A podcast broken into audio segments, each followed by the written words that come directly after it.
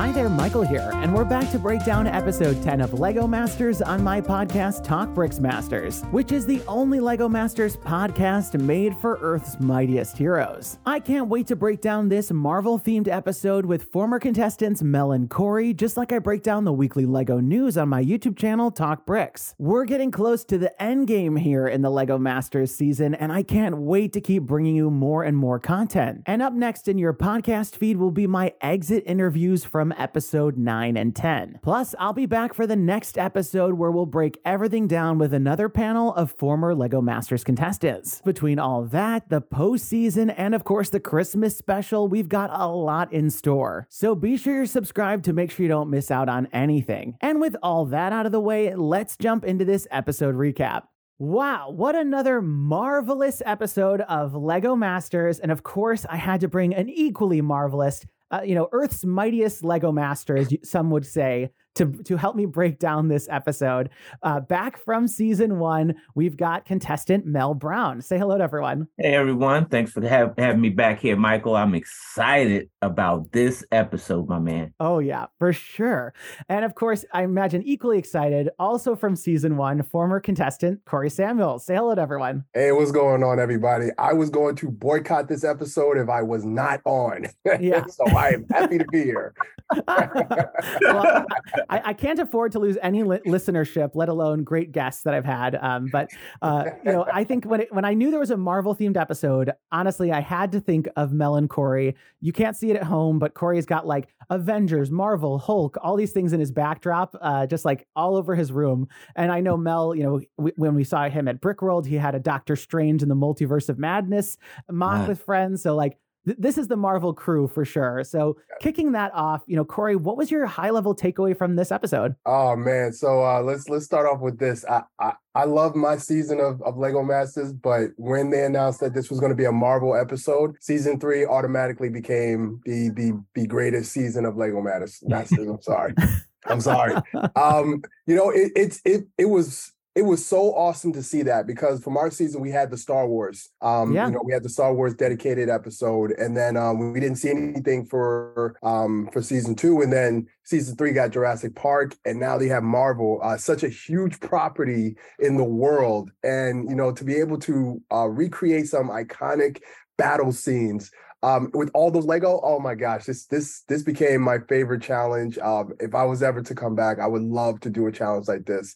Um, this was such a great challenge, so so much fun, so much energy, and um, you know, just paying homage to uh to Marvel, which is uh one of the biggest uh movie juggernauts in the for the last decade now. So um, you know, they picked the right property to do this challenge and the right team to do it as well. Yes. Oh my gosh. And there's just so much that they could pull from, you know they they could do a Marvel episode every episode and still have movies and TV shows and such they haven't covered. But Mel, uh, I know, like I said, you're a big Marvel fan. What did you think of this one? Oh man, this this episode was definitely out of sight. Like, oh my goodness, if if I was Lego Master standing there and they announced this, I think I would have wet my pants. Oh gosh. I, you know, because this is, and that's like my my favorite theme. All like it's it's it's superheroes, Marvel superheroes all day, every day. Yeah. I can't get enough of it. Uh, well, I, I, guess you wouldn't be the only one, you know, close to, you know, having an accident because we heard Emily when like one hour was called or whatever it was, one minute, and she said she almost did that too. So uh, you wouldn't be alone, I guess, in the Lego Masters family there. But yes, I mean, I'm a huge, huge Marvel fan. I, you know, obviously I, I hang on there every every last breath to get more content from them. And I've been collecting all the Marvel sets ever since the theme was relaunched with uh, Lego Marvel Superheroes. So I have, I, am pretty sure almost all of them. If not, maybe I'm missing two of the four plus sets, but I don't think those count. Um, so yes, I would have been just like Crash in this episode. You know, Stephen Crash. Oh, I would have uh, been so excited for this one, and it definitely seemed like the contestants were too. You know, Will said in the intro, "It's now time to put your superpowers to the ultimate test," and we mm-hmm. see the reveal of the posters. We see the big Lego Marvel sign, which I of course said, you know, maybe that belongs in Corey's room. You know, maybe they should give that to Corey. But uh, right and then of course right these pedestals with each of the superhero minifigures, as Will says, Welcome to the Lego Cinematic Universe. I, of mm. course, thought the Lego C- Cinematic Universe was the Lego movies, Lego Batman movie. Okay, I'm wrong. Nope. So, here in the LCU, I'll serve as your Nick Fury, guiding you through a blockbuster build brick building challenge that's so incredible. This episode will be three and a half hours long with two sequels just so we can tell the story. and as he called upon his brick masters, brick masters assemble we see Amy and Jamie come out and they strike, you know, classic superhero poses. Jamie, oh, uh, you know, la- lands down in, you know, what Deadpool coined like the superhero landing. Uh, mm-hmm. Uh, and listen, when Jamie does anything, I can't help but think it's adorable. Like he's he's just the sweetest man. I I just I can't get enough of him. And obviously Amy throws her hands up. She looks like the Scarlet Witch, which you know, fun fact if you follow her on Instagram, she was the Scarlet Witch for Halloween last year. So um, yes, that that that felt like an Easter egg to me. But uh, yeah. I mean, certainly I think the hype was huge in this challenge. Everyone there almost seemed to be a Marvel fan uh, in in a big way. But in this challenge, I think they were also tasked with quite a lot. Uh, so this week, they're building some of the most epic battle scenes from the Marvel Cinematic Universe, showcasing a frozen moment of impact. Each team will bring a scene to life with Lego bricks, and they're across all the movies. We'll get into that. Uh, but essentially, these are iconic and memorable scenes. So we want you to stay authentic to the reference material and accurately recreate them in brick form, Amy said. And, you know, uh, we also found out that this is the last chance that Brendan and Greg, who are holding the Lego Masters equivalent of an infinity stone, the golden brick, as Will said, it, it's the last time they could use it. So we already sort of know here that Brendan and Greg are safe. And this is exactly like, you know, uh, the superhero challenge in your season, you know, the good versus evil challenge where Boone and Mark had, who had been holding on to the golden brick forever are going to be safe. Uh, and uh, so we really only know, so we really know essentially there are only four teams that are like competing to lose, let's say, not necessarily, um, you know, com- uh, competing, or I should say, competing for safety, not to lose um, this time around. And there's five minifigures on the podiums that correspond to each of the film, and they have to run in there and grab it. And we talked about this with the dog themed episode, but I sort of feel like the free for all for the minifigures sort of feels like um like a little reckless, uh, and, and certainly you know, like I, I, wouldn't want anyone to break anything. You know, not everyone can run as fast as you know Liam, who's 18, or you know whoever, whatever it might be. So oh, crash, um, that's gigantic. exactly. So wheels, this, man.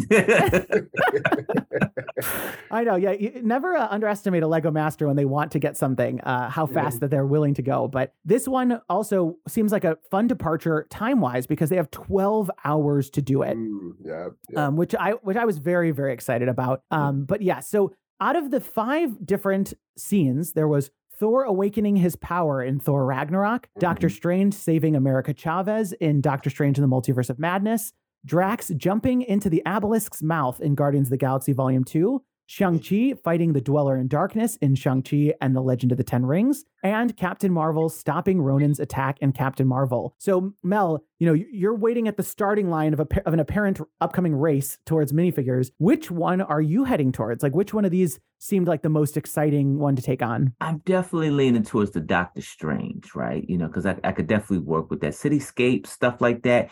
Uh, I am very disappointed. There's no Spider Man. There's no Iron Man. Like, you know, yeah. where that? Very disappointed. But I would have definitely went for the Doctor Strange because I, I, you know, I'm easily I can easily build those buildings in the cityscape real quick. Yep, for sure. Yeah, we know you're a city guy, and uh, and you've also done a MOC on this, so you'd probably be very prepared. Uh, but Corey, I guess if it was up to you, which one of these stands out for you? Man, I I, I was like this because yeah, I would I probably would have went for that Doctor Strange too, just just for that that spinning blade. I, I would have. Oh my gosh, I would have made that thing spinning. It would have been cool, but um my second choice would have definitely been um, the awakening of Thor's power. That scene was yeah. very iconic. Even in the movies, they slowed that scene down so you can milk it in and drink it in, and uh, just capturing that very moment at impact. You know, I, I think that would have been a very fun uh, recreation to do. Yeah.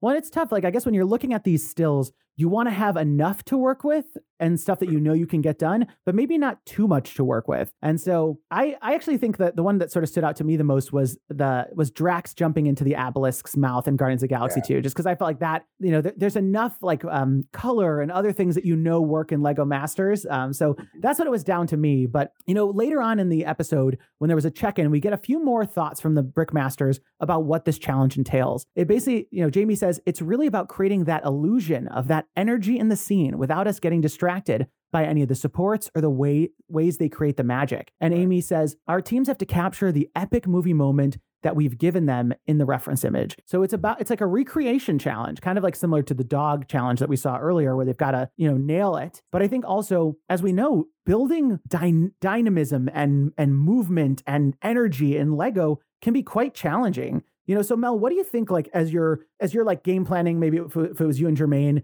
game planning at the start of this challenge, what would you be trying to keep in mind to make sure that you could bring some of that to bricks that are somewhat standard and square? Oh yeah, yeah, definitely. Um, I would definitely, even though it's it's a pause like a like a, I guess a screenshot of this yeah. cinematic scene. Uh, movement is imperative. Like uh, Corey just said, I would have probably had that that that uh that Doctor Strange uh, magic wheel or wait that saw he saws down the half of the bus I would have had that moving or spinning by some power, power um up or something like that. Some lights on that thing because there's lights everywhere and all types of that magic. Um, lights on the bus, lights in the building. Because I saw that Stephen and Stephen did the facades of the building, which save you a lot of time. But sure. adding lights to that would have probably, you know, kind of popped it just a little bit further, like you're taking it another another level things like that would definitely be uh, uh, uh set you a, a, apart from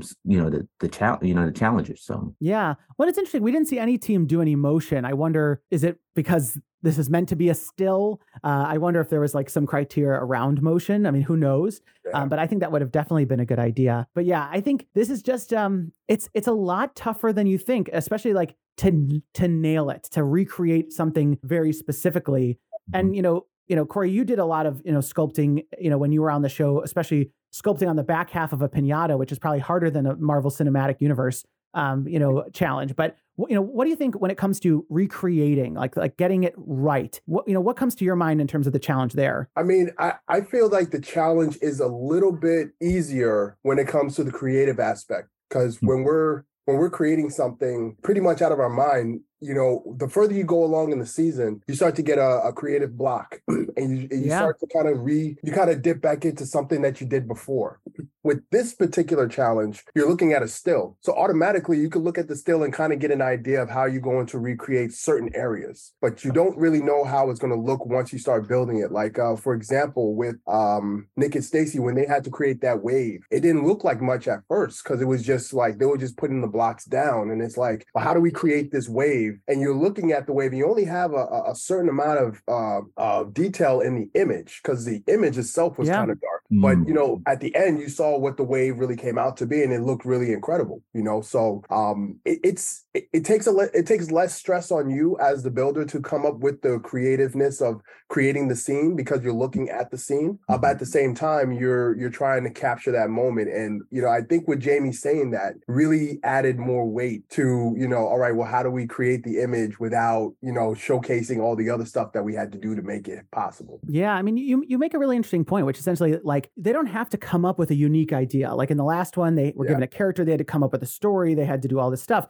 In this one the story's there. So the way that they have to get creative is with the bricks themselves. And I think mm-hmm. that that is probably a challenge that many Lego masters would love because it sort of, um, you know, it you have the right constraints of the image, but you have to like then figure out how you fill out that image. And the irony also a lot of times with these sort of, you know, CGI heavy movies is that they don't have to worry about the realism of anything because they're essentially animating within the frame that the movie sees. So essentially mm-hmm. those waves that Shang-Chi, you know, is is is sort of uh, you know, surrounded by, they may not even have had bottoms. You know, they may not have had to right. touch down to the earth because you know the, the animators know that they can just composite in as many different elements as they want to give the right look. They don't have to care as much about the realism and how those things would be built because they don't have to build them in a real space uh, whereas our lego builders do. But exactly. why don't we jump into the build phase then and see how some of them approached it? So why don't we start with Steven and Steven? And of course like we said these are two two individuals that are so excited about this challenge we even see a photo of, I believe, Stephen C dressed up as Thanos at, at a Comic Con locally,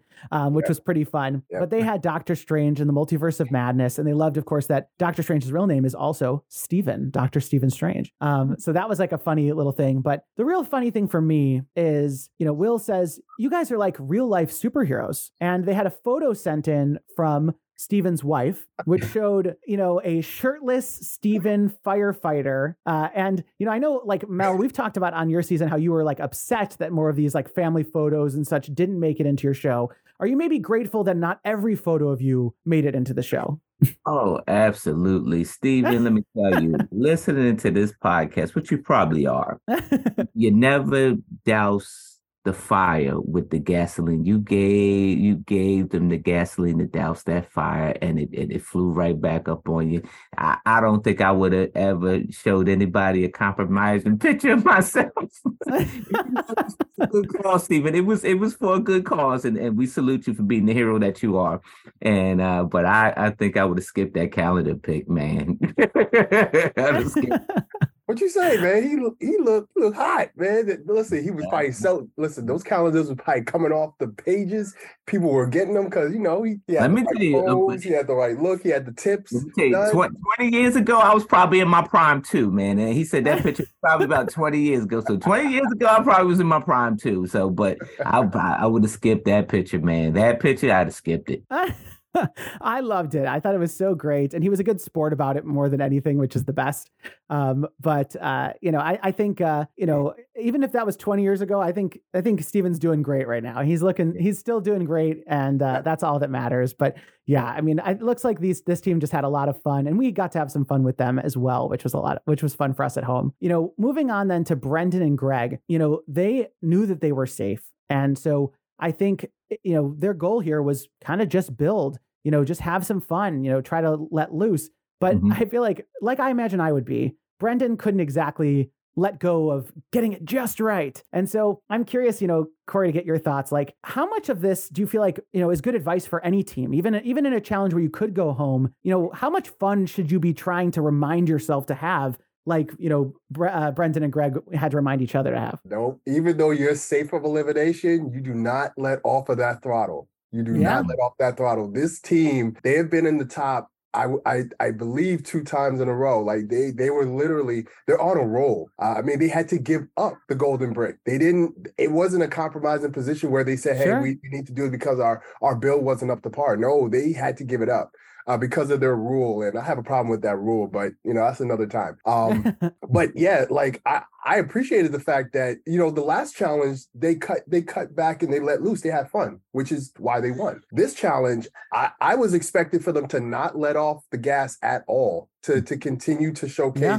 the skill, to continue to put the foot on the gas. Cause right now you're at the, you're at that point in the season where you, you've weeded out the middle part and now it's time for the the top spots. So you don't want to let off of that gas, thinking, "Oh, we're safe. We can just put together whatever," you know, because then that could carry into the next the next mm. challenge. You don't want that to happen. So I'm glad they put they kept that throttle down and they kept it going because you know they came out with something really really nice. Yes, I think to your point, like you always want to use every challenge to like continue to sharpen your iron. You know, like yes. you know, iron sharpens iron. You get to do even more, be challenged by the best, and especially you want sort of that lead up to the finale so that you're like, you know, like you're heating up. I said in the last podcast, it's like, you know, they're heating up and you want really your best work to start to come out now um, which is very hard, obviously, because as we'll as we'll talk about later in this uh, podcast, you know, the challenges can get very fatiguing. But I think the rule in place, if I can comment on that part of your of your statement uh, earlier, I think it, it's really so that no team can use the golden brick to get them into the finale. So essentially, they have to have one challenge where they're not immune, which will be the next episode uh, at the final four, where presumably one team will go home, and then we'll get to the final three, which will be the finale.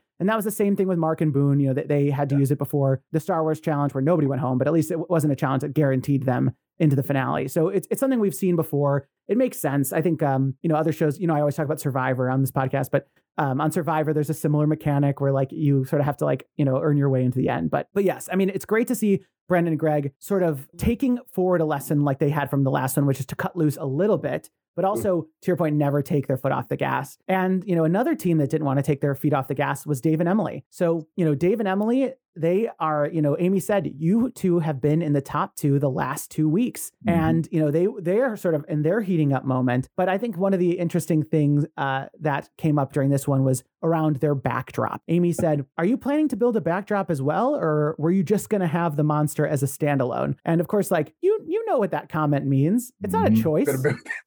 you better do that backdrop. If Amy dropping that knowledge on you, you better do that backdrop. You better put those colors in there like she like, you know, because if Yep. you don't, that type of stuff get you hung out to dry. Exactly. Well, and it was so funny because we really got like a peek behind the curtain in the conversation with Dave and Emily, where Emily was sort of like, "You know, we have to build a backdrop, right?" And he's like, "Oh, I know, I know."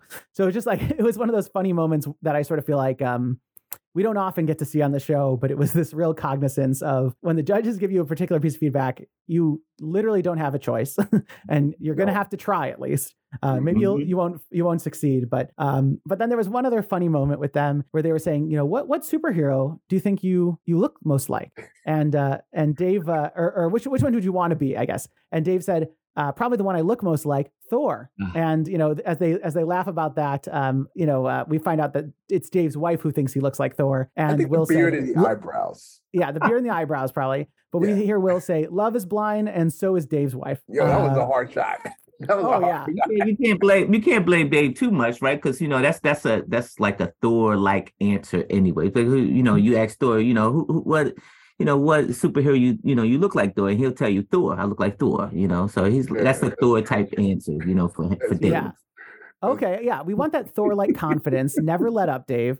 You know, like like that's what we want to see. Um, but yes, I loved that. Um, but you know, some of our teams, while they while it was seemingly all fun and games, there were some other teams. I think sort of the pressure of the competition really felt like it was building towards. And you know, the first one I wanted to talk about was Nick and Stacy. And so they, uh, it, it seemed like they were sort of finally finding chances to disagree during this challenge. And so you know, um, you know, there was disagreements er- very early on around should there be a backdrop. There was also then later disagreements around for the big waves, you know, should they have translucent or transparent pieces? Should they have white or opaque pieces?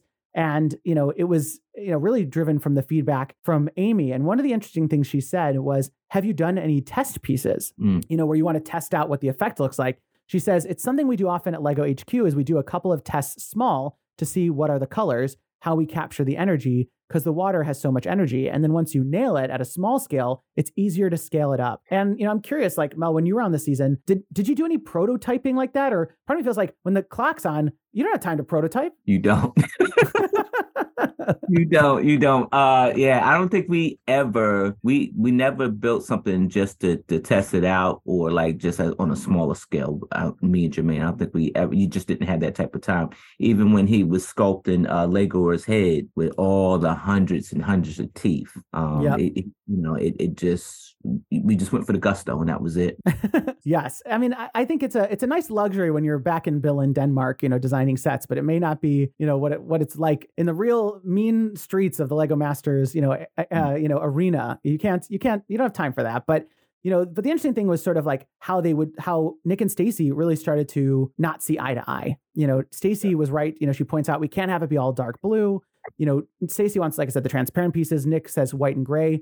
Mm-hmm. And, you know, Nick says, and honestly, if that's what takes us out of here, you can hold me responsible. That And- right there is yeah. stress. That's stress, and Oh, and yeah. I think that that it, not just that moment, Mike, but I think it's just that that pressure of being in the bottom three times in a row, and it's like Yeah. you know you know that this group feels that they're much better than that, and and you can see the the real that's real stress between two competitors that are working together. Yeah. Yeah. Well, and then also we see though later on, you know, sometimes you got to take some initiative. And Stacy just said she was going to go for it and she started putting some of those pieces on and it really worked. You know, Mhm. so, you know, Corey, like I think a lot of doing well in this competition, of course, is the building, the creativity, technical ability, storytelling, all those elements that we always talk about. But I think the relationship and the working relationship you have with your partner and how you get through disagreements, how you make decisions, how you split up work is maybe like just as important, if not more. You know, so I'm curious, like, how do you work out these disagreements when you're on set? You know, like, how, do, is it just how loud your voice is? You know, you just give it a go and hope you don't get your wrist slapped too hard.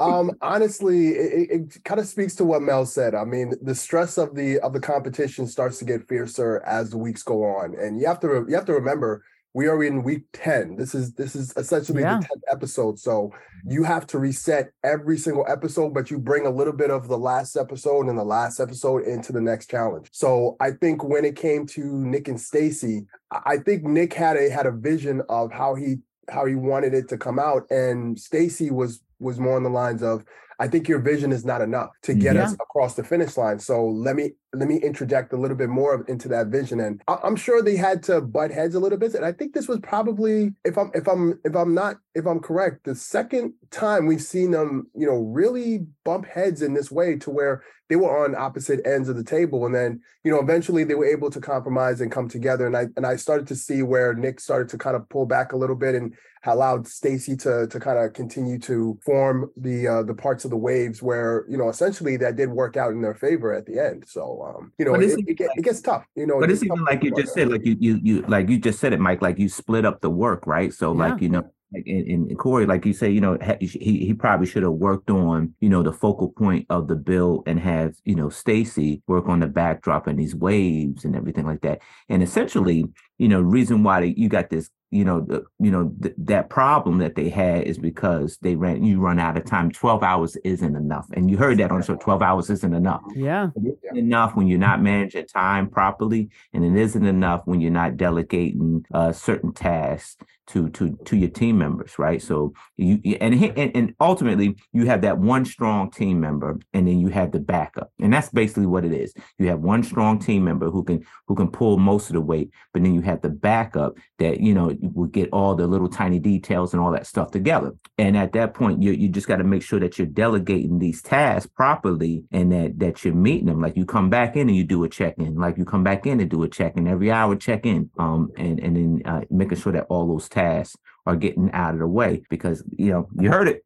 12 hours isn't enough, not for yeah. one person. And we'll get to that. I don't want to jump the show, but we'll get to it. 12 hours isn't enough, not for one person. No, absolutely and, and another not. thing, real quick, uh, just one point. Another thing I, I, noticed that the platform that they were working on, it, it was a it was already set platform uh, that they were given to build the actual yep. uh, scene. So mm-hmm. they had the dimensions already put in front of them, and that is a big scale for so it's not like they could have minimized that scene to make it a little smaller to have the time to build up those back uh, the the backdrop. They had to. Mm-hmm. It looked like they had to fill the entire board, and mm-hmm. that board was huge. So yeah, it, the time just wasn't enough. It seemed like a lot, but man, that wasn't enough for one yes. person. for one, for one person. Yeah. well, and, and, so to your point, you have to work together, and I'm glad yes. to see that Nick and Stacy were able to do that. Um, and you know, uh, uh, the final team, you know, our fifth team here, was Emily and Liam, and they had a unique challenge because out of all the scenes, this was actually sort of the most minimalistic. But I think, mm. you know, doing minimal work uh, sometimes requires like maximal, you know, like creativity and focus and extracting the right things. It, it's just the maximal amount of nuance in the mm-hmm. build mm-hmm. because all the focus is very clear and it's and there's going to be a lot of scrutiny on those uh, details. And in some ways, I think they really rose to that occasion you know but in other ways they sort of felt like um i think like because they tried to pour so much detail it really created struggles for them you know like their the angles were really complex and they wanted to put lights in it. And so some of those pieces weren't coming together the way they wanted mm-hmm. and so i feel like there's always a little bit of a of a risk where if you try to add too much then it sort of becomes i think the fragile MOC that we have at home versus like you know there's a reason why sometimes people get mad at the lego designers like well why didn't they build this set this way i would have done it that way it's like no it's because everybody in the world has to be able to build it and it has to stay together you know longer than 10 seconds you know on its own and so i think sometimes I think that's what we get into in this instance. But mm-hmm.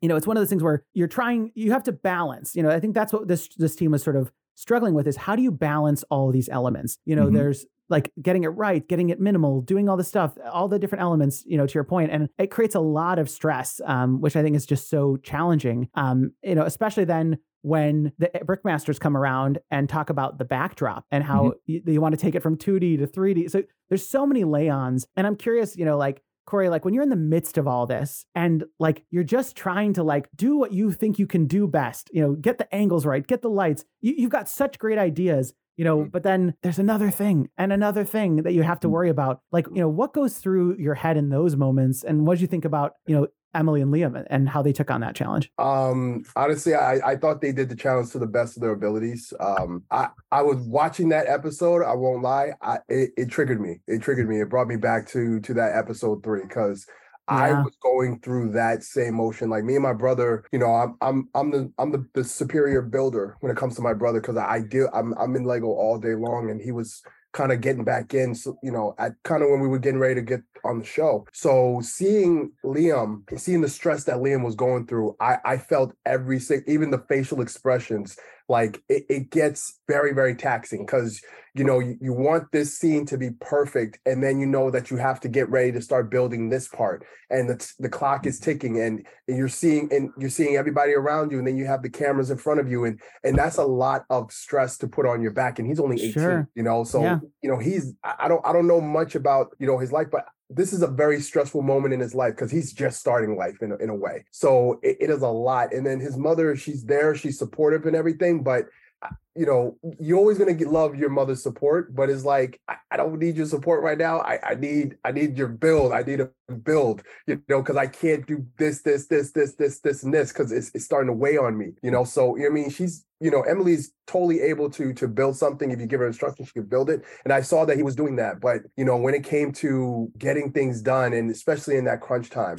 I felt every moment of what he was going through, and I, I know that moment all too well. And it's it is not fun. It, it yeah. then gets it gets not fun to be on the show because it's it's very hard. It gets stressful. Well, and it's tough because I think there's like an order of operations to things when it comes to this build, which is like if they don't have the missile in place and mounted where it's going to go. I'm not even sure how much of the backdrop or whatever you can get ahead on, um, right. especially with the way that they were building it. Mm-hmm. And so, and it's not like even having a second set of hands in the most finicky, fragile part of the build is that much more helpful you know mm. like and so it's it's really tough where they really couldn't maximize that like the impact of having both of them like we saw nick and stacy you know trying to do you know kind of dividing and conquering on certain elements. You can't sort of both divide and conquer on the missile. Like it's just it's sort of not doable you know like you know emily says in the episode there's only so many things to focus on. And i almost wonder if that was in reference to the fact that liam's sort of owning the big focal point and there's not that much else that she can help with. Um, you know, I, I, wonder if even that came into play at all. But yeah. I think the hard part was it's getting to the end. And,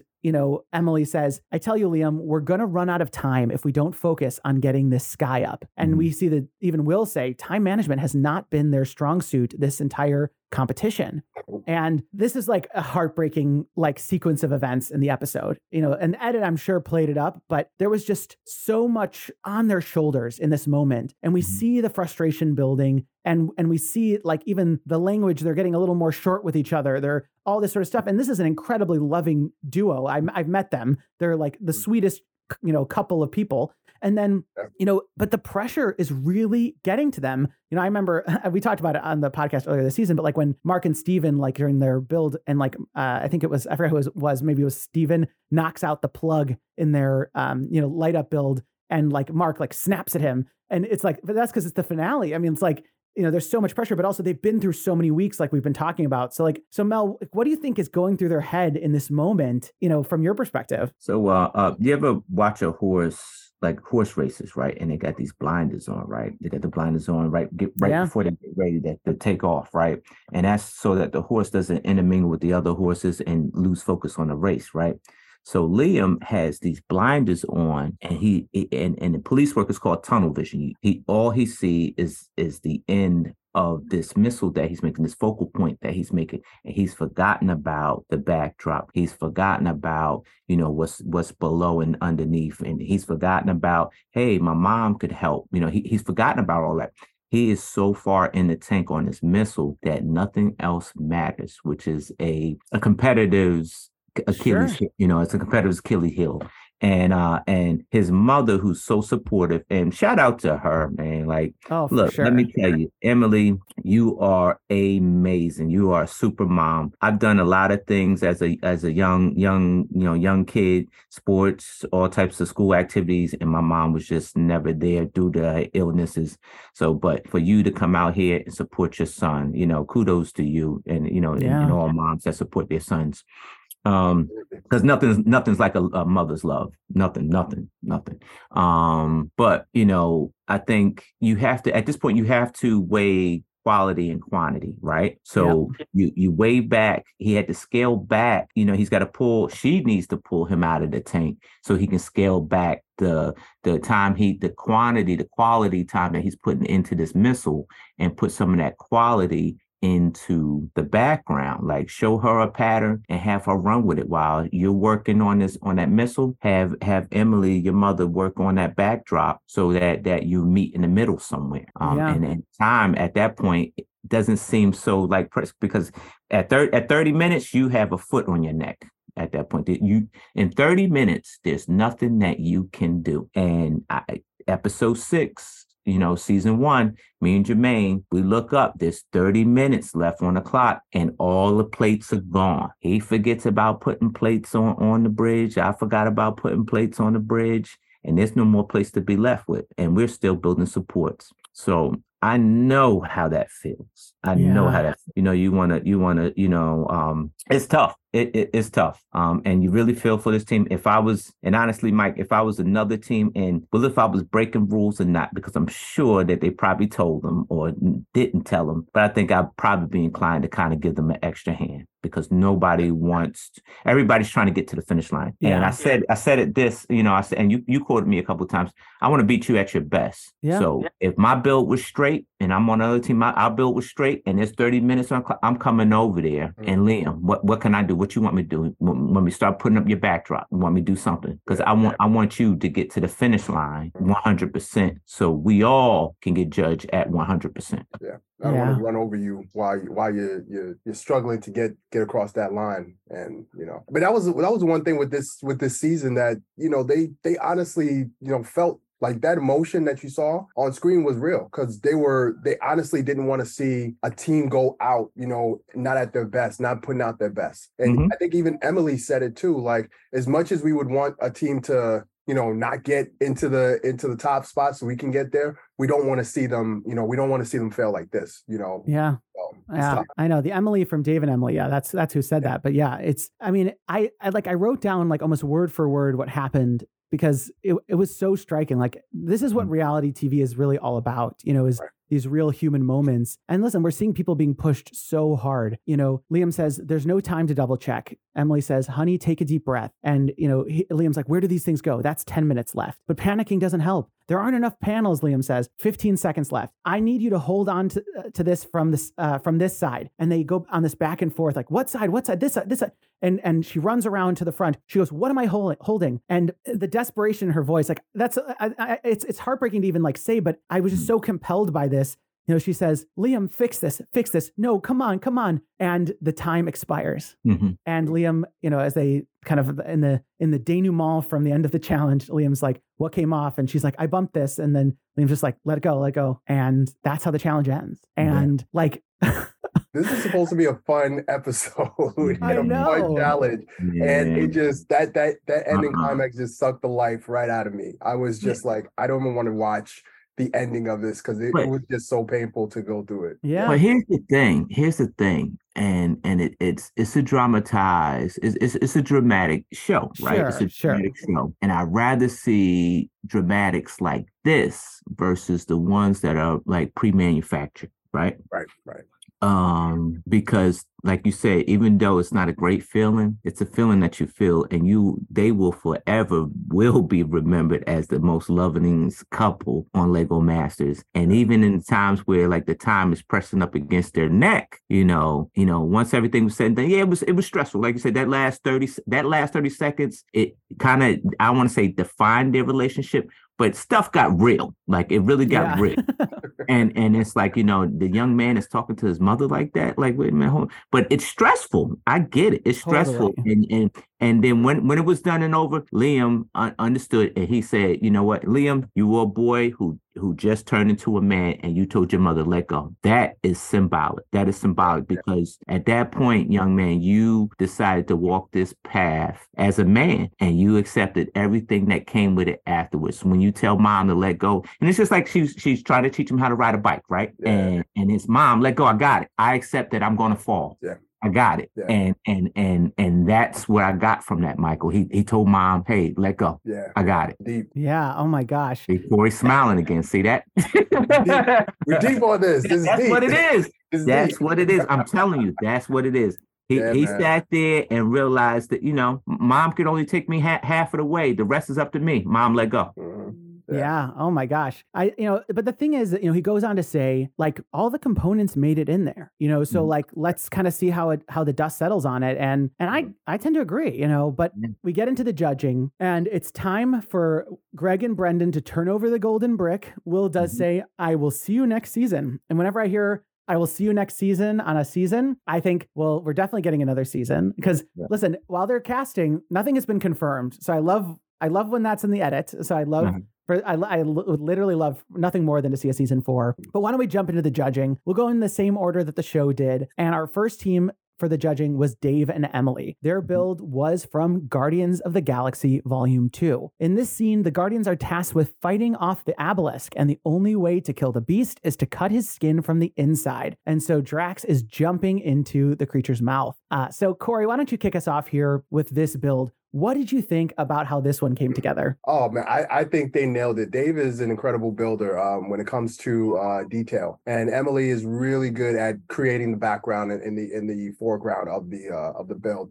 In that scene, uh, again, you have the slow mo in the movie that's capturing Drax, kind of slow motioning into this Abilisk mouth. And I think they caught that. I, I, think they did a great job with the teeth, the overall beast, and even the little backgrounds around there. Because uh, from the movie, uh, and I don't think that was really part of their of their actual uh, source material. So they had to kind of look at or remember how the movie looked because they even had the different rings that that was there, yeah. the stations that were there as well to kind of tell more of the story. And uh, in the little back in the, in the, in the small background they put in the back of it, or even I don't know if they had they had a background in the back of it because the, the the monster was just so compelling and it just took so much presence of the of the actual piece I think they nailed it on all corners with this one. This was really well done. Yeah. Yeah. I mean, super, super exciting build, very dynamic, you know, with that creature especially. And, you know, and there was some good dividing and conquering. You know, we saw earlier, even Emily building those tentacles, which were so impactful, you know, so you know, they really figured out a way to make their divide and conquer strategy work. But Mel, what did you think? Oh, I think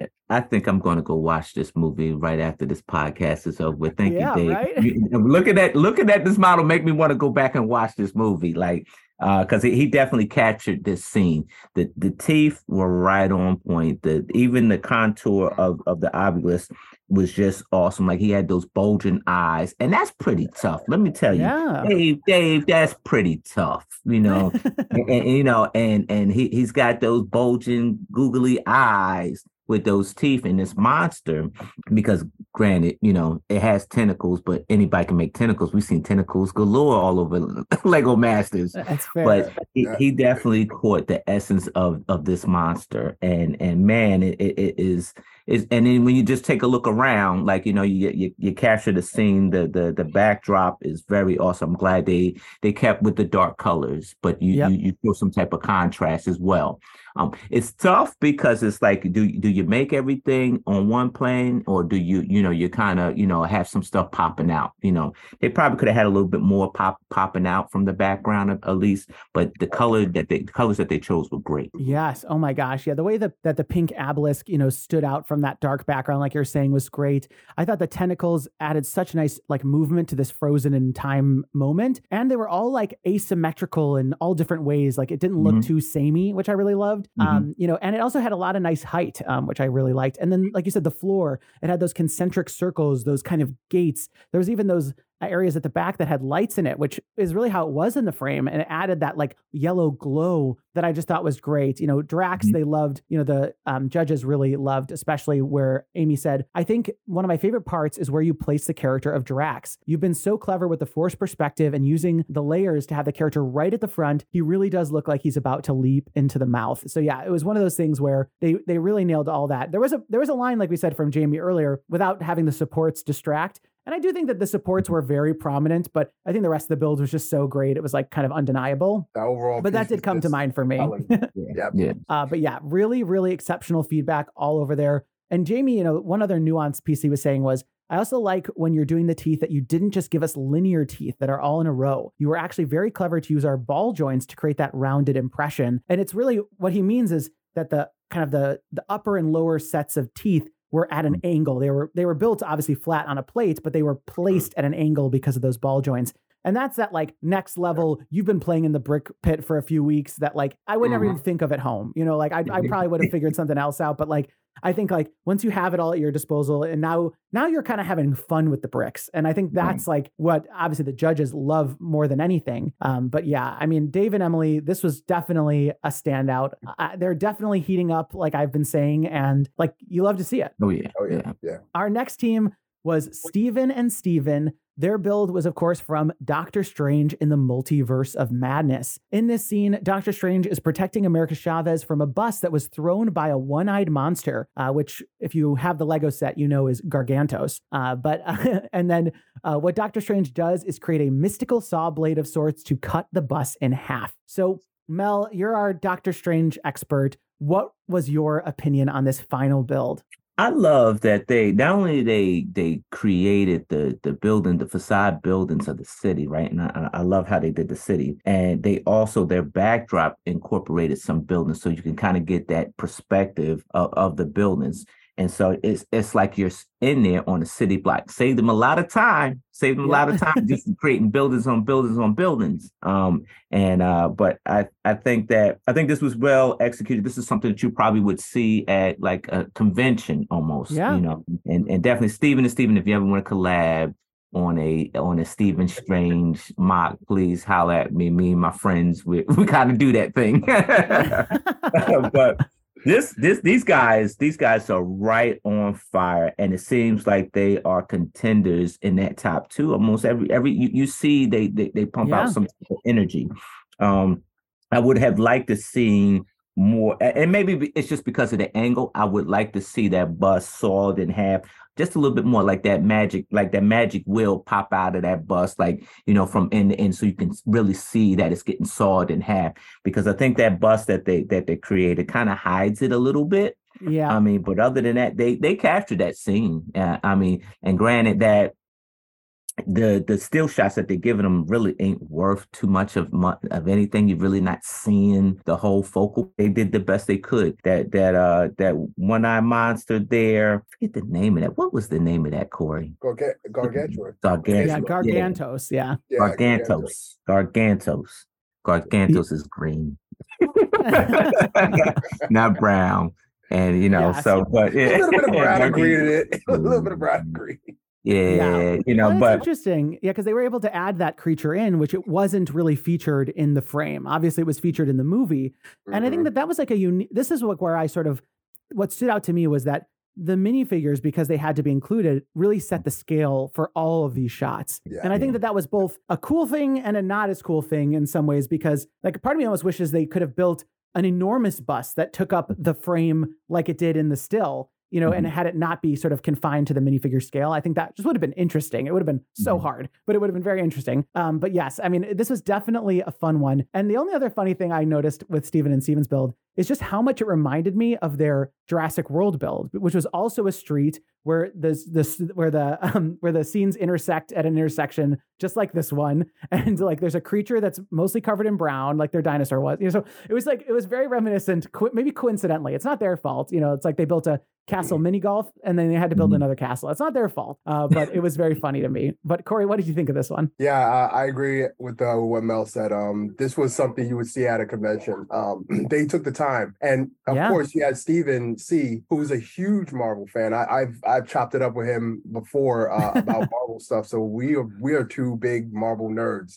Um, so to see all the details that literally came from his mind because he's watched these movies. He even said it. He's he's seen every Marvel movie, MCU movie, at least three times, and so yeah. he knows that scene. He knows what's in that scene, and the parts that are not shown, like you mentioned, Mike. You know, you had this beast that was in there that wasn't in the frame but you add it anyway because you know there's an overall story in the scene and i think they captured the story right um i would agree with mel when he said uh you know they could have cut that bus in half a little bit more and the stills don't really uh depict it really well but you know you saw during their their building process how they had the half a bus they had the split bus in half so they they definitely had it to where the bus was going to be cut in half and showcase that that point of the scene. But um man, they they they had fun with this one because they, they had an entire background, they had an entire story being told. It was like watching the movie, just watching that scene. So I, I think they nailed it 100%. Yeah. I mean, there's so many details. You know, the buildings were well detailed. The lower levels kind of have more of like the retail stuff, and that had unique details from the top section. There was multiple vehicles, obviously the large bus with the really nice magic effect. There was a yellow taxi, a dark red, and a light gray car. The road was all built out with all the lines in the road that you'd expect. There was minifigures on the street. There was all sorts of things.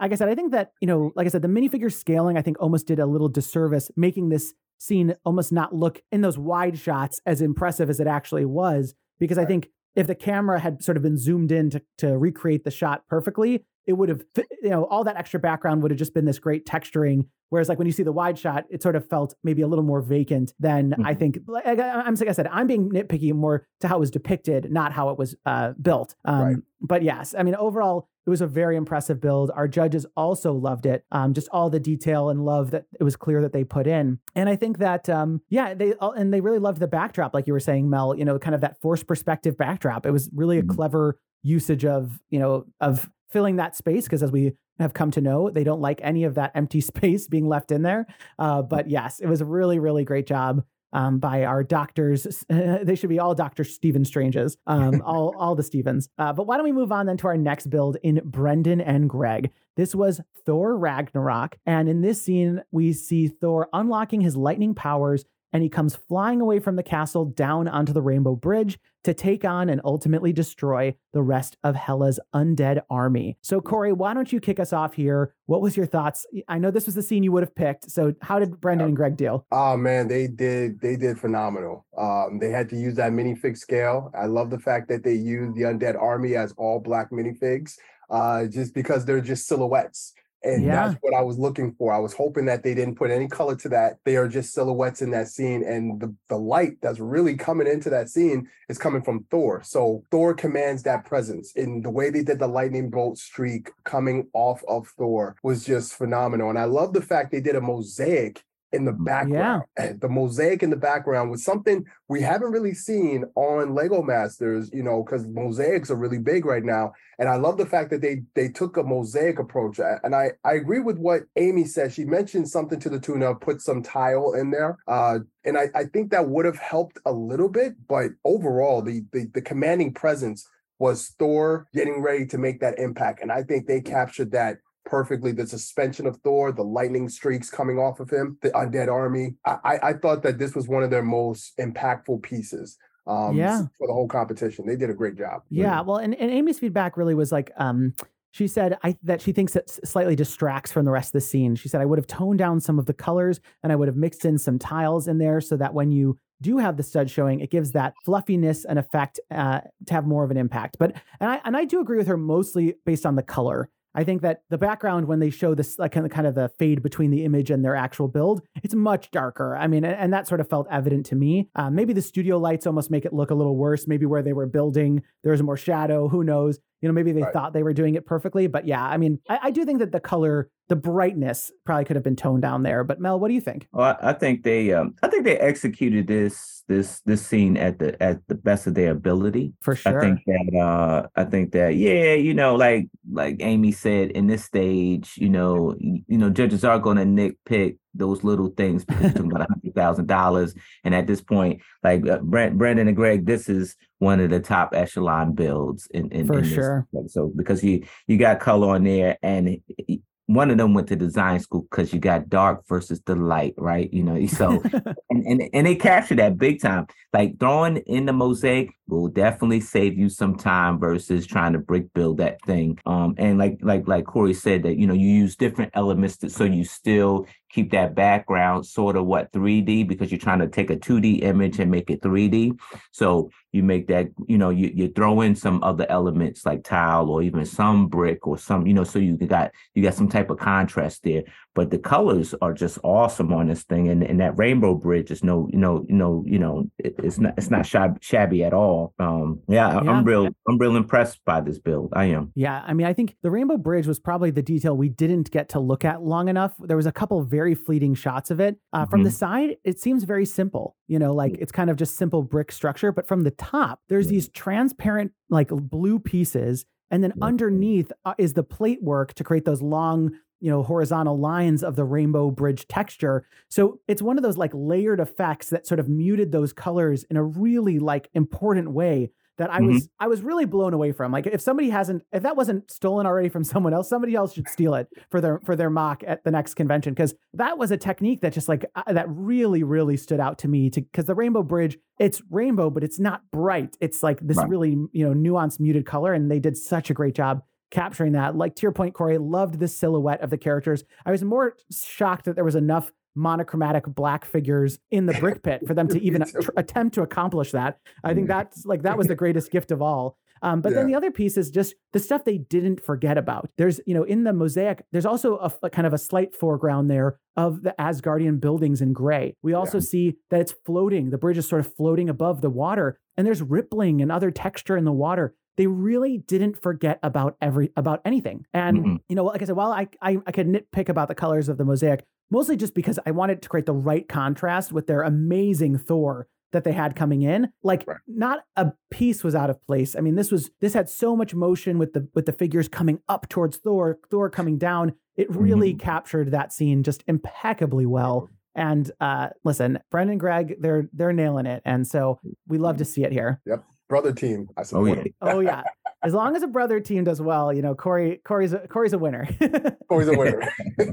um, well, let's move on to our fourth team, which was Nick and Stacy, and their build was, of course, from Shang Chi and the Legend of Ten of the Ten Rings. And mm-hmm. in this story, this is the ultimate climax where he is fighting Dweller in Darkness. And they mm-hmm. focused on capturing the monster and obviously the action with Shang-Chi leaping into the air, ready to strike the final blow at the enemy. So, Mel, what was your takeaway about Nick and Stacy's build? Um, my takeaway was uh, that I think this was probably one of the most stressful builds for them too.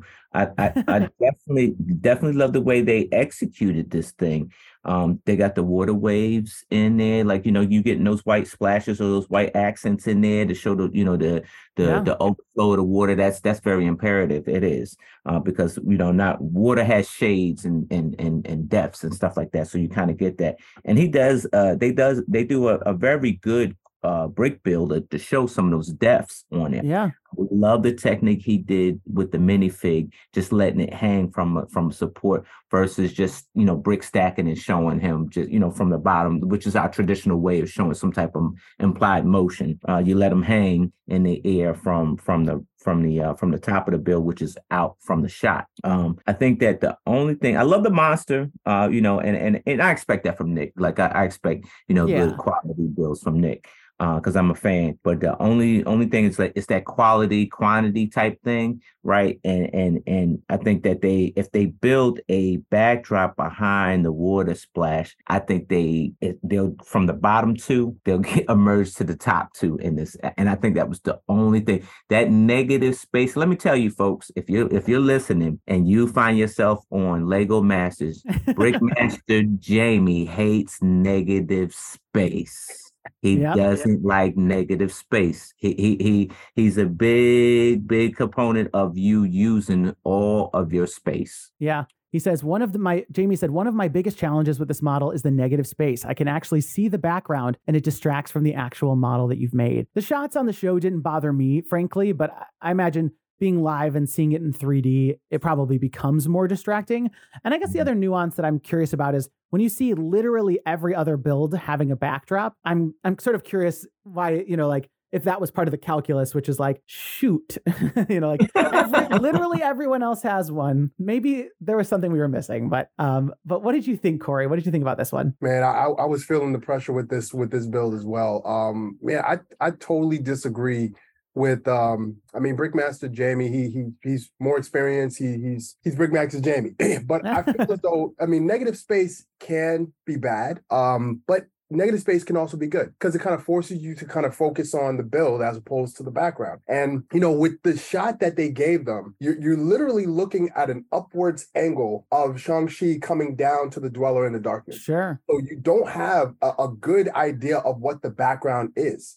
I mean, you, all you see is really the sky, and the sky is gray. So it's like it, it's really hard. I think this challenge was really hard because of the angle, because you're focused on the waves, because you want to capture the waves and the wave in motion. That's really your background, so to speak. The waves is the background, and your monster coming out the the waves is your foreground. And then you have your Shang-Chi character right there suspended. And I figured, honestly, I didn't think they needed a background for their build because, you know, all the action is in that wave. And that's yeah. what you really wanted to capture. And I, when, when I was hearing Brickmaster Jamie saying what he said, I was like, I, I feel like you, you kind of being a stickler when it comes to this background stuff because I don't think you really need it for this particular build, and I don't think they needed it. Um, yeah, I, I, felt like they they did a great job with the waves. At first, I was struggling at the initial uh, building of the waves because I was like, man, how are they going to really bring this out? And just seeing them going back and forth with the colors and everything like that. But then when it came out and seeing the waves and seeing mm-hmm. the transparent pieces in there and seeing the monster coming out and then seeing Shang Chi suspended, I, I I I saw everything come together and I was like, man, they this episode had me going because I was thinking this wasn't going to turn out the way it did, and it turned out phenomenal. And I don't think they needed a background. And yeah, you know, I was really really hard pressed to believe they needed one. I'm I'm I'm pretty much with you. I I, I feel like if anyone didn't, it would be this one. And it's sort of um I know it's it's a little bit unfortunate to think that they would have to build these incredibly tall waves and then build like a plate, you know, incredibly tall plate backdrop behind them that would be mostly covered except for that t- little top section. You know, like mm-hmm. I don't know. I mean, I feel like if there was some clever way they could have attached it to the big waves so that it sort of could have started maybe for the last third of the build versus having to build it from the base maybe that would have been the only way is just and and literally just to block the rest of the studio not to add anything i would have made it all black i mean i literally would have made it all black if i was them um, mm-hmm, but mm-hmm. but yeah it's it, you're a little damned if you do damned if you don't in that instance but yeah i mean a lot of really great techniques you know we didn't talk too much about the dweller in darkness but that was a very, very unique creature. You know, the main head with its open mouth, the dark red in the mouth, and the black teeth the curved black tongue, kind of all the the horns and, and, and elements on the back of the head curving back, and then that large claw hand with the posable fingers. I felt like that was very impactful, um, which I really yeah. liked. Yeah. But overall, I I do I agree. I think this one was pretty good, and it really came together, especially despite all the struggles that they had in the earlier part of the episode. It was I was glad to see this build come out of this team. Um, but yeah, we yeah. we only have one team left. Uh, of course, this is the team that we we know was struggling going into this uh, this part of the challenge, and that's Emily and Liam. And their build, of course, was from Captain Marvel. And this is the scene where Captain Marvel takes on Ronan's fleet and stops this missile mid-air. Corey, take us home on this one. What did you think about how Emily and Liam's build ultimately came together? Ultimately, uh, I think they nailed exactly the image that they were going for. That iconic pause in time of, of Captain Marvel stopping that missile. And Liam was very adamant about getting this right because he knew there was nothing else really to focus on. What what background were you really going to make for that? Yeah. Guy, right? So there's no there's there's there's not a lot of effort that needs to go into that. The the centerpiece of the piece is that missile. And the way he constructed the missile, he wanted to get every curve right, which he did. He wanted to get that light surging in the center of it, which he did. He wanted to make sure that Captain Marvel was positioned just right to stop it and the way she's angled perfect. Like I, have been saying this a long time. Liam is like you know every every season you have that that kind of that that prodigy that mm-hmm. that builder who can literally versatile their building style to meet every single challenge. Liam is one of those builders. He's a young builder too. So you know just to see him work that out and get that all together man I, I was like i was impressed. I was blown away how the how he was able to build that and then you know putting together the background and, and that is a crutch for this type of challenge. Like you need to have a backdrop but the the challenge is not the backdrop it's it's capturing that moment you know and i think capturing that moment should be the, the focal point but you know seeing them kind of struggle to put the background up and you know and because they were in such a good height they had to build a background that was going to match that height and it's hard to really keep things thin standing upright and they were just struggling to get it all together. But I do like how they were trying to get a 2D background, like they try to get the exhaust from the, the rocket ship. They try to get um, uh, Captain Marvel's proposal, uh, I guess discharge or whatever in that background as well. I think that was really good for them to try to do that. Um, but man that background is such a crutch in this in this challenge because it takes away from you know where your focus is and that is to get that scene and as much as they did getting it and nailing that scene everything else just didn't come together. I know, and, and it's so crazy. Like obviously, all the drama. I was like, I would like when Emily's getting choked up, I'm getting choked up, like all this sort of stuff but it really did sort of come together. I mean, like besides yeah. like the backdrop not having that perfectly flat top and like those center plates sort of coming down and maybe being a little angled backwards because they weren't probably pressed in perfectly. Mm-hmm. I don't know. I mean, it sort of did come together. I mean, far, far more than I would have expected because they only showed us angles from the side, you know, when we were in the build phase. We never got to see it from the front. But Mel, what was your takeaway about this one? Oh man, this is um the focal point. That missile, he he definitely you could tell he put his his whole heart into that missile because it's great. Not only you know you executed the angles that you were trying to get, but you also put lights in this thing too. So yeah. you know, and and that's a plus. That I mean, but at, you know the time that he he used to to do that, you know, you teach mom a quick technique and and she works that background for you like, uh, only thing I would probably change is I probably wouldn't have done the background in all tile. I probably would have tried to brick it out and try to give the sky a little bit more depth. Um, you do that, and then you can incorporate that exhaust of the of the of the rocket um, and by brick building it and attaching it to the background, um, eh, eh, you know that that would help as well too. That that would probably have them survive another round, you know. Um, yeah. And it's tough because it's not it's not a bad build. It's just that you know, in this stage in the, you know this stage of the game, you know, you're talking about a hundred grand. You know, everything counts. Everything. Yeah, yeah, and you know, Jamie sort of hit on an interesting point that I hadn't thought of because I think to your point, Corey, I was sort of impressed by the glow that they were able to create with their backdrop. And he mm-hmm. said though, and I would have loved to see have seen the same energy that you have on the inside of your missile go out the back. Um, mm-hmm. That nice exhaust coming out should have been much more spectacular. And I guess they probably could have done like a brick built like flame you know, kind of a build coming out the back. And it was one of those elements that like didn't really hit on me until Jamie said it. But yeah, I mean, yeah. They, I guess they probably could have, especially since that's all they had to build. And I think the hard part is like, you know, and we've seen this in other other uh, uh episodes and, and other seasons, like when all you have to build is this one missile, you really have to get it right. And mm-hmm. in so many ways, like you said, they did. I mean, the angles, it was so complex I was like just really impressed with how much detail, texture, unique part usage they used to create all those facets of that missile. But I guess one of those elements probably should have been the flaming exhaust out the back, you know, where yeah. it maybe looked a little too static, um, you know, in, the way it existed there. But I honestly think especially considering what happened during that first part of the of the build you know phase i was very impressed with this one and how it came out and you know mel your classic line like everyone's only two degrees apart I mean, it really does feel that way, you know, even as we enter into the results portion of this challenge, you know. So when, you know, of course, we get to the results and there's a top two and a bottom 2 mm-hmm. And, you know, the interesting thing is, you know, Brendan and Greg are safe. so, you know, it's, it's, it sort of feels like mostly, you know, for the top two, Brendan and Greg are still a contender, but obviously for the bottom two, they wouldn't be. But our top two are Dave and Emily and Steven and Steven. Dave and Emily, they, uh, Jamie said, you guys have a great scene. We loved your Abilisk and the fact that you had some nice sculpting ability on there, but you also captured the energy of this scene. This was really brought to life in a spectacular way. Yeah. And for Steven and Steven, they, Amy said, you really captured that snapshot of the scene we were looking for and all your love of the Marvel Cinematic Universe just shone through. You gave us a scene that was full of chaos and great details. I will mm. say, it, it could have almost been like a, a bit of a drinking game how many times they said the full Marvel Cinematic Universe versus like MCU or like Marvel movies or, you know, I feel like that might have been a contractual obligation to oh, say yeah. Marvel Cinematic Universe. But oh, yeah.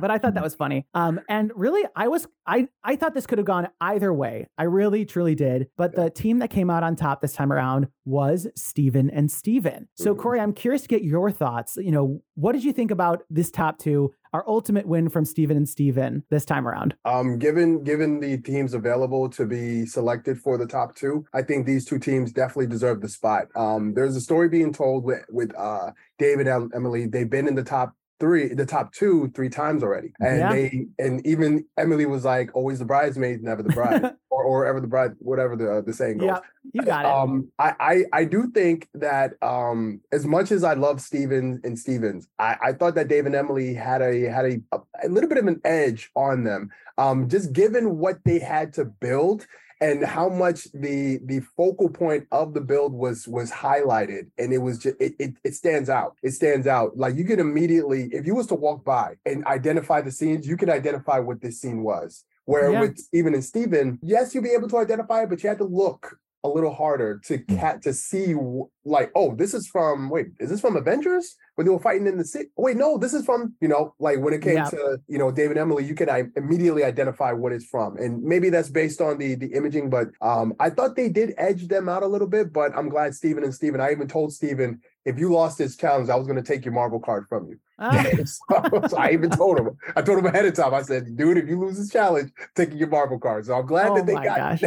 I'm glad he won, but I thought David Emily definitely had a had a stronger build. All right. Well, I guess Steven, you get to keep your Marvel card. Um, but yeah, I mean, I really could have seen it going either way. You know, it's and it's yeah, tough. You know, yeah. Steven and Steven has, have obviously won challenges before. Like it would have been so great to see David Emily clinch this one because, like I said, they've been heating up. So like I really, mm-hmm. I, I thought it was all building to that. Uh, so I was a bit disappointed. Um, not to say Steven and Steven didn't deserve it, of course. Uh, right. we're, we're comparing carats of diamond. You know, we're not ca- comparing, you know, one good thing to one bad thing. But Mel, what did you think? Not to give a crown to anybody just just for sake of, but I, you know, I'm with Dave and Emily, man. I, I think their sculpting ability in this challenge was very much superb, right? Like, you know, I think they were king uh, in this challenge. Um, and then you take the two scenes, um, and and you know, both are very identical, identical, uh, identical. Like you, you know, you can identify them. Um, yeah and uh, I just, I just, I'm leaning towards Emily and Dave because of the sculpting ability of that that monster. That thing was larger than life uh, versus, you know, the uh, the scene that Steven and Steven had to work with. Uh, um, you know, to me, city city scenes are so easy, so they're just like almost mere to me. But you yeah. know, something like as that that monster scene, I think that in and you know, Dave and Emily were able to overcome, you know, the curves of this monster and actually sculpt it the way it looked on on film I'm with Dave and Emily, you know. Yeah. I wonder if maybe Steven and Steven were able to edge them out because of the sheer volume of work. Um, you know, mm-hmm. I think to your point, because so. they could throw some yeah. of the city together, they could expand on the scene in ways that sort of the judges never even asked for, and like all this sort of stuff. You know, it, you know, is that fair? I don't know. Listen, it's all subjective. You know, I mean, at the end of the day, so it's it's tough. But listen, like I said, these two were they were they were edging each other out, you know, constantly, right. and you know it, it could have gone either way. But of course, when there's a top two and Greg and Brendan are safe, then there's only two people who could be in your bottom two, um, yeah. and that was of course Emily and Liam and Nick and Stacy. Mm-hmm. Emily and Liam, they said Jamie said, You had one of the cleanest scenes to recreate, which meant all of those parts had to be beautifully made. And you actually did give us some really nice light sculpting. Unfortunately, the finishing touches just weren't there. And for Nick and Stacy, Amy said, That wave really was gorgeous, but I think where it was so s- strong, it showed up some of the other flaws in your build. And we're at the stage in the competition where we are really nitpicking at every tiny detail. Mm-hmm. And this was also another tough part. Uh, normally, I would just tell you who who was the team that went home. But uh, you know, when when Amy was explain or when Jamie, I should say, was explaining who was going home, he says, "This is really tough for me," and he starts choking up right there. Yeah, you both you're both really great teams, but one team does have to go home. So the team I need to send home today is Emily and Liam, and this was unique because the scene just went silent. You yeah. hear Emily sort of very quietly say, "I'm really proud of you, honey." And there's and there's just like a hush that co- sort of comes over the studio. Mm. And Amy even goes on to say, you know, getting choked up herself, "You guys have given us some absolutely incredible builds." And I know you're going to inspire many more parent and child com- combinations in future years because you really have brought so much to the competition. Mm-hmm. And they really did. So, you know, Mel, what was your takeaway about this? You know, obviously you're you're you're nitpicking at every detail. It's only going to be a tiny thing that makes you either the team on top or the team on bottom this time around. But you know, what what was your thoughts with Emily and Liam and having to say goodbye? I think this was one of the most toughest goodbyes that the the the judges had to make, and yeah. you still on net getting choked up as well too. Yes. Um, so definitely Emily and Liam are are a lovable, very lovable team, and they're they're probably a fan favorite. You know, um, yeah. And, and it, it's just you know the judges got it right, hands down. They got it right at this stage in the age, you know, in the game. You're you're competing for that hundred grand, and we're going to the final. So you either got it, or you know, you got to be in the playoff. You you have to be perfect to get yeah. to that championship. You got to be perfect you know, and uh, um, they just wasn't as perfect as they they normally were you know, today. Um, and it, it, sucks because like nobody wants to get sent home. Nobody wants to, and, and it kind of takes me back to where me and, you know, eventually I, I caught up with Boone and Boone had, he told me, he said, Hey, look, you know, I had to have a talk with, with Mark because Mark was upset that you and, and Jermaine got voted off and, and, and it was bad. He said, I had to tell him, Hey, look, you know, we love them, but, you know, don't forget what we're here for. We're here to win this competition, you know, and, and that, and that's yeah. what it is, is that we might not agree who goes home or who wins it, but it, at the end, it's a competition. And in, in the end, I feel like the Highlander, right? There only could be one.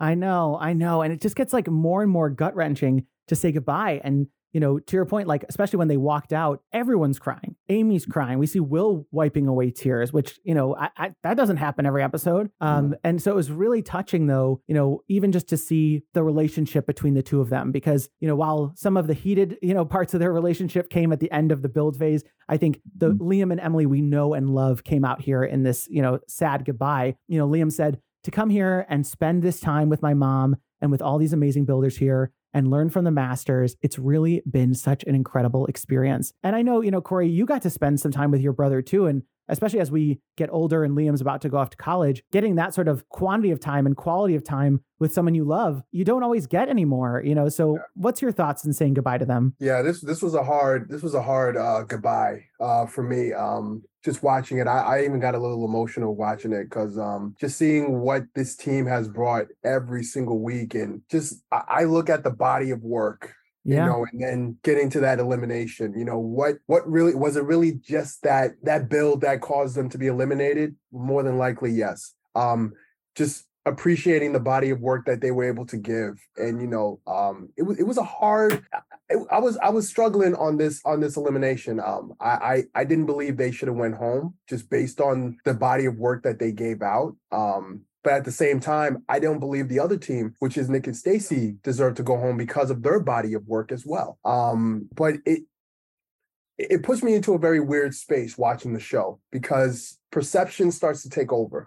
And even mm-hmm. though, you know, me as a viewer, I, I'm viewing the show kind of with trying to view it with lens that doesn't know the back end um, or doesn't know like how how intense the judging goes through because it's it's a very intense process the judging because they are they are discussing for a long period of time and for us it feels like forever because we're waiting and we're waiting and we're waiting but they're really discussing these bills and um you know the perception is just it just hurts because it's like man this mm-hmm. is this is a team that has been you know they've been on top they kind of cruise the middle, and the one this one build sends them home. It, it's it's uh, it was a hard it was a hard pill for me to swallow. Um, and um, you know they're a great team. They're an amazing team. Um, but I, but like Mel said, the, the competition, remember why you're here. And you know, when it came to uh Stacy and Nick, they are a very um exuberant team. Um, and they are they are they're very, very um very, very good and how they build and what they put out. So um, th- there's a lot of things I could say to that. Um, but um, again, when it comes down to it, it's about getting to the finale, and um, it could just be that one measure of something you lack. It could just be that one thing that sends you home. And unfortunately for this team, that's what sent them home. And yeah, I don't agree with it, but it's the nature of the beast. So you have to keep you have to continue. I know. And it's tough because like, you know, like to your point, the from a body of work standpoint, you know, this is their first time in the bottom and it's the first time yeah. that they're going home. You know, I think in your yeah, season, maybe even more evidently, oftentimes you'd have one week where you're in the bottom two, and then the next week would be the week you went home. So it sort of felt like, you know, while other people, you know, sort of were maintaining momentum, there were some teams that like just started to fall, you know, kind of back if that makes mm-hmm. sense. Like, you know, whereas that this one, obviously Nick and Stacy have been in the bottom now for a few weeks. And, you know, but in some ways it gives me more confidence in the judging because they're not saying, well, you know, Nick and Stacy, they've been in the bottom we should, you know, Emily and Liam had the worst build, but like, or not worse, you know, um, based on all the judging criteria, you know, they were the bottom right. build. But mm-hmm. you know, but you know, Nick and Stacy, they, they've been in the bottom, so we'll send them home instead. You know, yeah. I, I, I, it gives me more confidence to be honest that it's really about just how good your build is, and they're, and you know, they're not saying well, looking at their body, body of work, I think I should probably send. You know, I, I am sort of I'm sort of I feel at least any amount better, which I, I, don't feel good at all. Obviously, saying goodbye to Emily and Liam, but I do feel good about the competition and the integrity of the competition because, like you said, it is a competition, and yeah. you know, so, you know, sometimes the dog has his day, and sometimes he doesn't, and so uh, you know, it's tough. And Mike, you know, I I agree to that point because my initial reaction was I was I was furious, you know, watching that, and then you know when I took a step back and I and I and I watched it again, uh, just to just to kind of get just to kind of get in the mindset of of Amy and Jamie, they have an incredibly difficult job. For and, sure. You know, a, a lot of the fan base are like, oh, there there's another person making making decisions, and that's not the case. Um, they are they are literally two designers from Lego, and they are given this incredible task to to select a winner and unfortunately send a team home. And you know, this is this is the 10th challenge. So you you start to understand some of these builders and you're you're you're you're creating that rapport and now you have to be the bearer of bad news so to speak. And you know when you see Jamie with you know choking up immediately you know it, you could tell that you know this was a very hard decision and and the judging it, it doesn't get any easier from this point so mm-hmm. you know um yeah it, it does it does solidify the integrity of the show um because of the fact that you know they're really going based on the body of work that's in front of them and you know it it, it just it lights a fire under you you know, if you're that team that's like, all right, well, in this case, Nick and Stacy, all right, this lit a fire under us because now it's like we're we're here now. It's time to go full steam ahead. So, you know, yeah. yeah. Well, and and and you know, so one quick thing before we move on, you know, I, I know Liam and, and Emily are going to do amazing things. I mean, Liam is already an unbelievable builder. I can't even imagine, you know, what he's going to do next. And and I think they both are an inspiration. So I'm very excited to see what the future holds for the two of them. Um, yeah. But then the only thing that sort of you reminded me of, of course, with Nick and Stacy, and kind of as we think about every episode carrying the baggage from the previous episodes, this is a very unique next episode. So let's talk about it, which is that you buckle your seatbelts we're holding the ultimate Lego race. And in this challenge, we hear Will say, you'll be pairing up to build your very own NASCAR race car. So this is a really interesting one. And it sort of reminds me, honestly, almost exactly about what happened in your season with the, you know, good versus evil challenge. Mm-hmm. In your season, you know, we had Mark and Boone and Sam and Jessica. We had um, Tyler and Amy and Aaron and Christian entering our final four you know, there was certainly a team, you know, in that mix that was probably doing, you know, being in the bottom two a little bit more than others. And we're entering this this point where now you have to pair up uh, with your teammate or with your uh, competitors. Mm-hmm. And the interesting thing is that for Nick and Stacy, you know, this could be their chance to part have their partner help them or you know to, to their partner nick and stacy have been the bottom does that hurt me you know to have nick and stacy on my team so i think right. like it's an interesting place to either hide or thrive i mean i mean it's, it's an interesting challenge, you know, in that sort of regard. And I'm almost surprised that they're that they're doing it for this like lead up to the finale because, you know, theoretically, this could take someone out. You know, at least with the good versus evil challenge, it was clear and and demonstrable what each team worked on. In this one, I'm not sure it is. So part of me feels like there is one team that is going to make it together to the finals, you know, and then maybe half of another team is going to make it. So, you know, Corey, I'm curious to get your thoughts because even just the game mechanics here are like bending my mind. Right. Um, you know what? It's hard to tell because this season has been very unpredictable. The For first sure. challenge, we sent someone home. Middle yeah. of the of the of the competition, nobody got sent home. Middle of the competition, a new team entered. So to be quite honest, I'm thinking that the bottom team, the both of them are going to go home, and it's going to be wow. a one-on-one for the mm. for the finale. That's what I'm thinking. Uh, because the way they've just been switching it up, I'm like, man, I I I don't think they're going to go the same route that we did. Because you know, people's going to be like, oh yeah, we've seen this in season one. You know, so I think they're going to shake this up. And I think that's what we're going to get. We're going to get either, you know, the top two, the, the team that wins you guys are in the finals. The team that loses, you guys are going home. Yeah, so wow. I mean, it, it could be man, it, it, it could be a lot because you know you mentioned it. You know the, the team that you know they could they could have two teams that have kind of been at the top for most of the competition, feeling at ease, and the teams that are not necessarily there is like, okay, well, you know, are you guys gonna help us? Or are you gonna drag us? You know, and I, I think with this challenge, I don't think any of that stuff matters because it's yeah. all about how you build, and you have. Yeah strong builders on all teams. So mm-hmm. this is going to be a very interesting uh, challenge and episode. So I'm curious yeah. to see how they do it. Well, I think you make a good point, which is like part of these challenges too is like, is this the challenge that suits you? So maybe a team that had been struggling is because there are challenges that don't suit them. And maybe exactly. this is the one that would have suited them the best. You know, so mm-hmm. you really can't yep. say anyone is like a a worse team than another, like when they're all at such a caliber and we're now here at the final four. So to your point, I think it is anyone's game. I'm not trying, and I, I, wasn't trying to throw any shade against Nick and Stacy. It's just an interesting, you know, kind of point for them to be in the competition.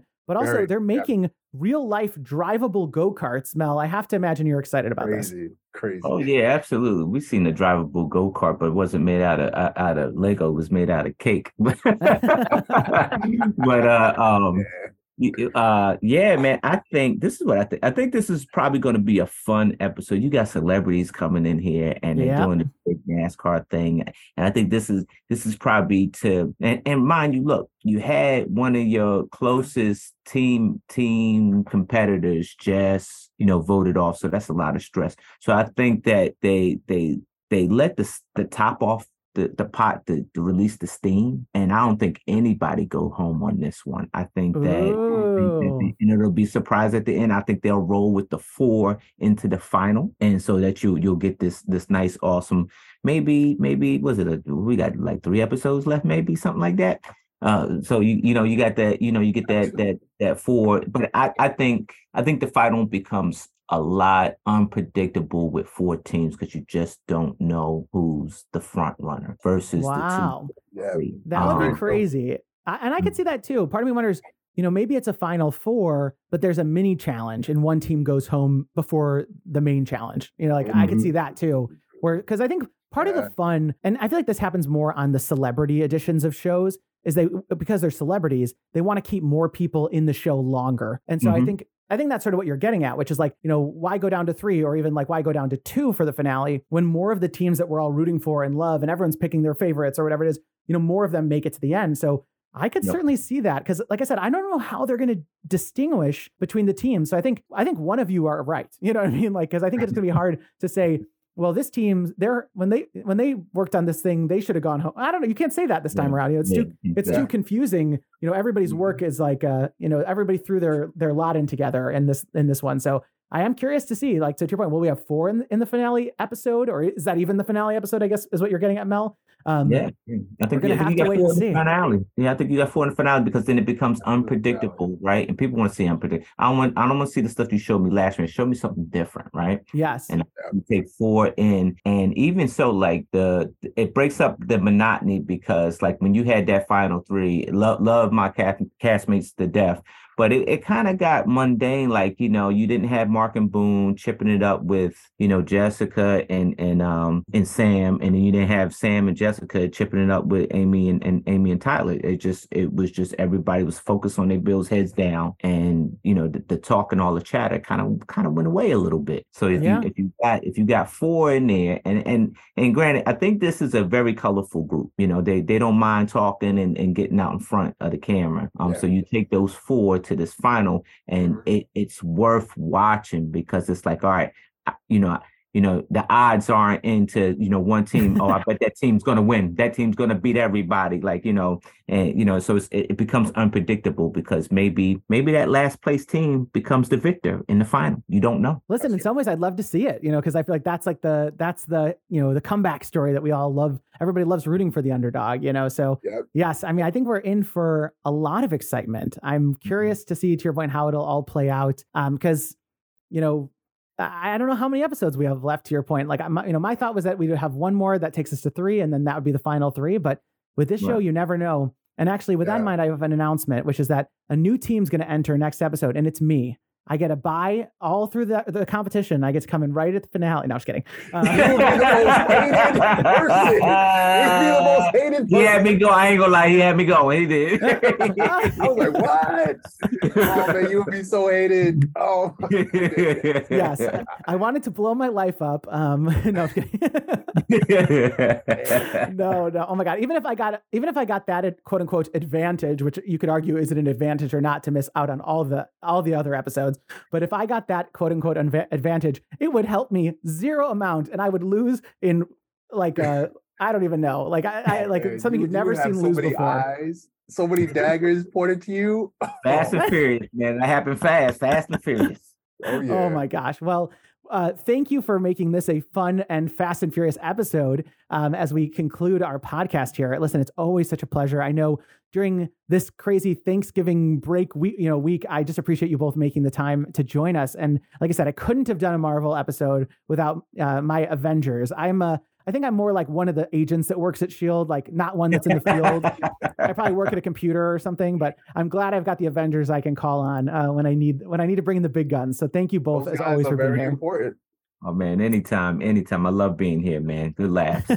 Yeah, well, if people want to stay in touch with you because they're going to want to see all the super builds that you guys are doing and everything else you've got going on, where can they keep in touch with you, Mel? Oh, so I just launched my Iceberg Bricks page on Facebook, Iceberg Bricks on Facebook, or or you can catch me on my regular page, which is Mel Brown on Facebook, and then I'm also Iceberg underscore Bricks on Instagram and YouTube. Perfect. Yes, a lot of great things going on for Mel. You have to keep in touch with. And then Corey, if everyone wants to stay in touch with all the great things you're doing, where can they do that? You can find me at Sam's Brego, S A M Z B R E G O, on all platforms. Uh, you can check out some of the cool stuff me and my students are doing on a weekly basis. You can also check out what me and Mel are doing because me and Mel we we chop it up. We do some uh, we do some cool stuff, collaborations together, and that's always fun. So uh, you can definitely check me out there if you uh, want to see what I'm up to. Well, they uh, between the two of you, they'll, they'll have content for days. Uh, but uh, thank you both so much. Like I said, this was a super super fun time uh, with the two of you. So thanks again. Yeah, no doubt. Thanks for having us, man. Oh yeah, you bet, man. Anytime. I couldn't have assembled a better panel this week to break down the Marvel themed episode than Mel and Corey, and it's always so much fun getting to talk about it all with them. And we've still got a lot in store for the rest of the season. Don't forget, coming up in your podcast feed next will be my exit interviews from episode 9 and 10, where I'll get a chance to talk to Austin and Justin and Emily and Liam. Plus, there's even more episode recaps coming up after that, including the Christmas special. So, with so much ahead of us, you're definitely going to want to stay subscribed to make sure you don't miss out on anything. So, if you want to follow along with the podcast, be sure to subscribe on whatever podcast platform you're listening to it now. And if you're listening on iTunes, be sure to leave us a review as it really helps others find the podcast. If you want even more LEGO content, be sure to check out my YouTube channel, Talk Bricks, where I cover the LEGO news for the week every Saturday. And you can follow the channel on all social media platforms with the username at Talk Bricks. And if you want to follow the podcast on Instagram and Facebook, it's Talk Bricks Masters. And on Twitter, it's TB Masters.